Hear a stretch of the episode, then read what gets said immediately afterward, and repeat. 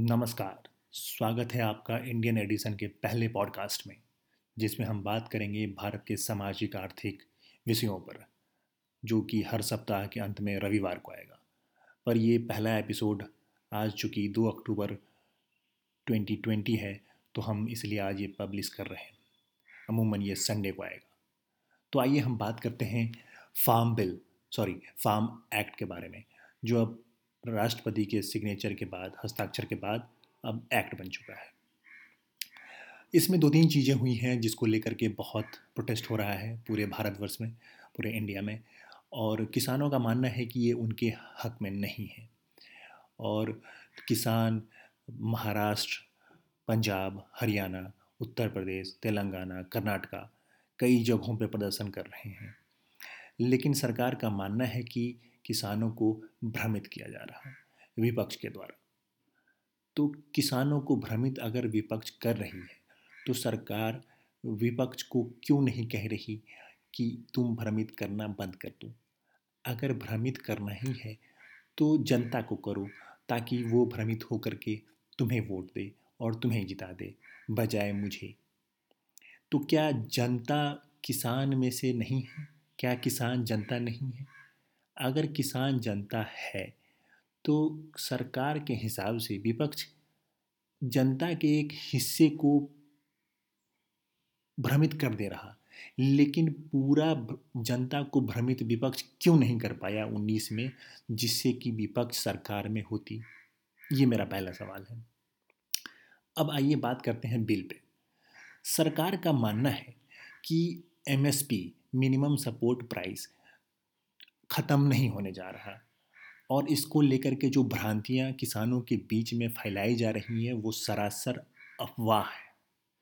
लेकिन किसान इस बात को मानने के लिए तैयार नहीं है।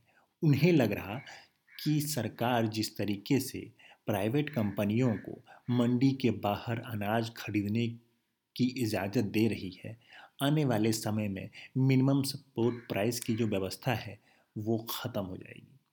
अगर ऐसा है या ऐसा नहीं भी है तो किसानों को आखिर समझाया, समझा क्यों नहीं पा रही सरकार?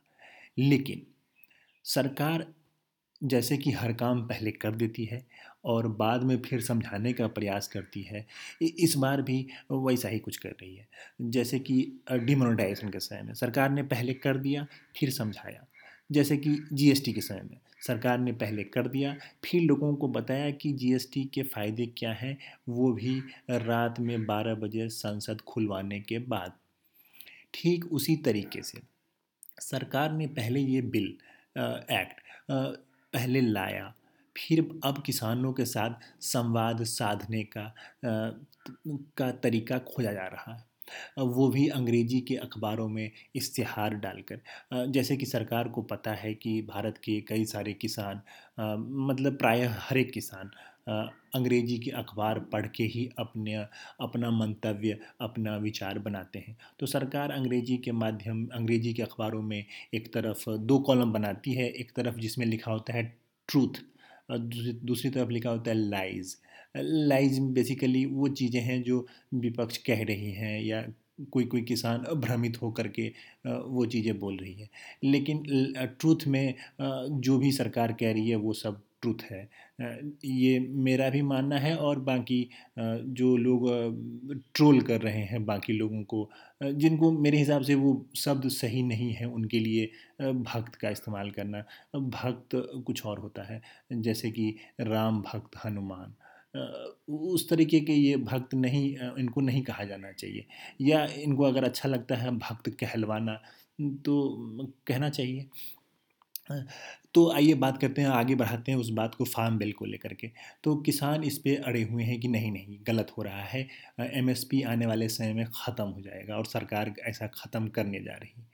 लेकिन सरकार इससे इत्तेफाक नहीं रख रही है। वो संवाद लगातार कर रही है और किसानों को समझाने का प्रयास कर रही है। मेरा मानना है कि किसानों को इतना प्रोटेस्ट नहीं करना चाहिए, क्योंकि सरकार के पास एक उदाहरण है। जैसा कि सरकार कह रही है कि जब 2006 में बिहार में एपीएमसी की व्यवस्था ख़त्म कर दी गई और उसके बाद बिहार के किसानों की जो प्रगति हुई है छप्पड़ फाड़ वही प्रगति अगर बाकी प्रदेशों में एपीएमसी ख़त्म करने के बाद बाकी किसानों को होने वाला है तो किसानों को समस्या क्या है?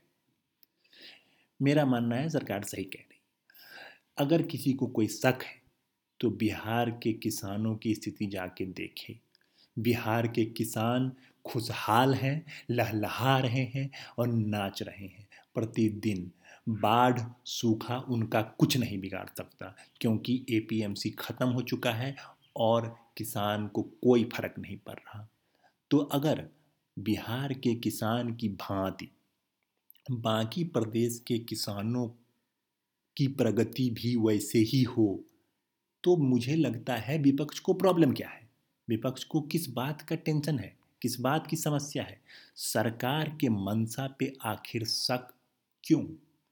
सरकार की मन, सरकार की जो, सरकार की जो बातें हैं, उस पर भरोसा क्यों नहीं हो रहा विपक्ष को? और यही नहीं। बिहार के किसान इतना आगे बढ़े, उनका योगदान ह्यूमन डेवलपमेंट इंडेक्स में भी साफ़ दिख रहा, जिसमें बिहार बहुत आगे निकल चुका है, जिसमें कि बिहार के किसानी और किसानों का योगदान कितना ज़्यादा है।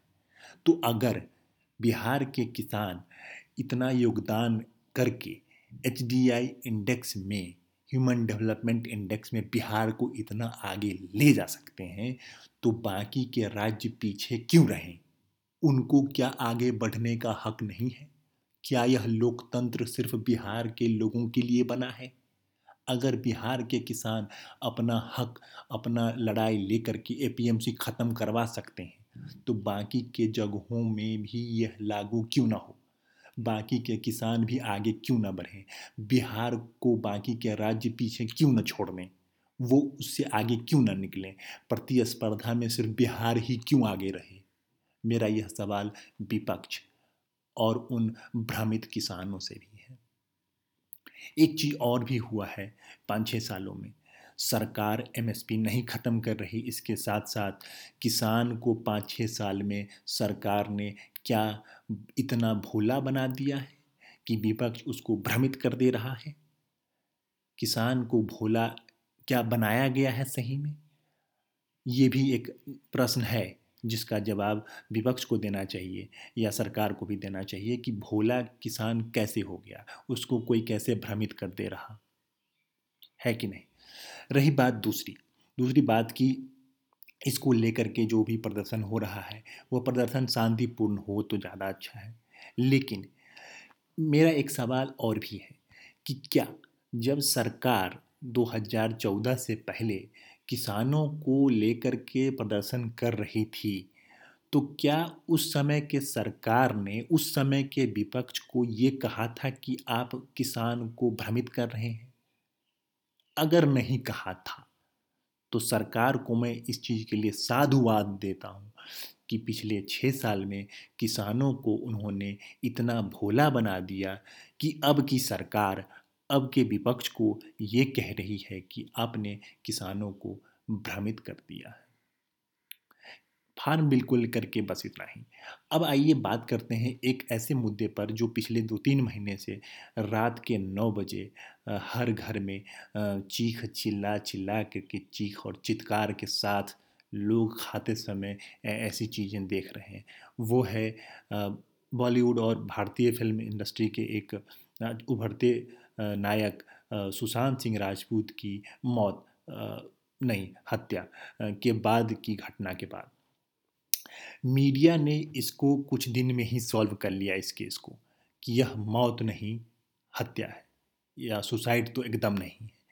तो मेरा मानना है कि अगर सीबीआई और बाकी के जो स्टेट एजेंसी होते हैं, जो लोग पता करते हैं कि क्या सुसाइड है, हत्या है, आत्महत्या है, बलात्कार है, क्या है, अगर इन सब मुद्दों में सीबीआई से पहले ही अगर भारतीय मीडिया रात के नौ बजे, तीन चार दिन में ही अगर केस सॉल्व कर दे रही है तो बाकी के लोग सीबीआई के जाँच की डिमांड और मांग करते ही क्यों हैं? मैं लोगों से अपील करना चाहता हूँ कि अगर ऐसी कोई दुखद घटना कहीं भी कहीं भी किसी भी प्रदेश में, किसी राज्य में, किसी गाँव में हो तो सीबीआई डिमांड की मांग न करें। प्राइम टाइम जाँच की मांग करें। रात के नौ बजे तीन चार दिन में सरकार के से पहले ये मीडिया खोज करके आपको बता देगी कि क्या हुआ है।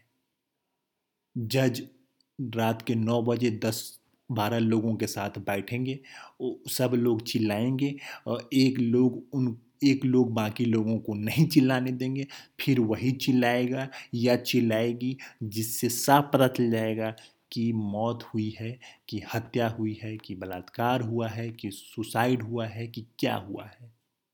सब चीज़ उसी तीन चार रात में पता चल जाता है।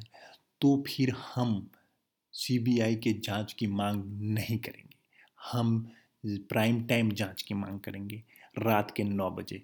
वो भी तीन चार दिन में। इससे दो चीज़ें होंगी। एक तो सबका समय बचेगा, क्योंकि सीबीआई आज तक दो तीन एक डेढ़ महीने में पता नहीं कर पाई कि क्या हुआ है। सुशांत सिंह राजपूत की मौत स्लैश हत्या में आ, क्या हुआ है? अभी तक लगी हुई है जाँच चल रहा। लेकिन उससे पहले मीडिया रात में ही चैट पढ़ लिया है व्हाट्सएप चैट। उससे पता चल गया कि हत्या हुई है और हत्यारिन को जेल में डाल भी दिया गया है। इसके बाद दूसरी चीज़ जो हो रही है उससे कि लोगों का मनोरंजन हो जा रहा है। अब चूँकि अभी कोरोना का महामारी के चलते फ़िल्म स्टूडियो या फिर फ़िल्म थिएटर जो जिसमें लगते हैं वो सब बंद हो चुके हैं तो लोगों का मनोरंजन भी चल रहा है। रात के नौ बजे जितना मनोरंजन उस चित्कार और टीवी से हो रहा है, थोड़ा अगर वॉल्यूम कम करके देखा जाए तो। ज़्यादा वॉल्यूम में कान वान फटने का उससे या खून वून निकलने का भी डर रहता है कान से। तो थोड़ा कम वॉल्यूम अगर देखेंगे तो हार्ट अटैक भी नहीं आएगा और मनोरंजन भी हो सकता है। तो मेरा मानना है कि ये बहुत फ़ायदे का चीज़ है कि लोग मीडिया के पास जाए। दूसरी चीज़ जो एक और भी ये बात है, वो है कि हम इससे मीडिया वालों को टीआरपी भी दे रहे हैं। तो टीआरपी से क्या हो रहा है कि लोग खुश हो रहा है, जो चैनल चौथे पाँचवें नंबर पे था तो वो अब अगर नंबर वन पे बन जा रहा है तो वो खुश होकर के गाना भी गाता है, जिससे हमारा मनोरंजन और भी बढ़ता है। जैसे कि मुझे ड्रग्स दो, मुझे ड्रग्स दो, मुझे ड्रग्स दो। आगे की बात हम अगले एपिसोड में करेंगे। तब तक के लिए गुड बाय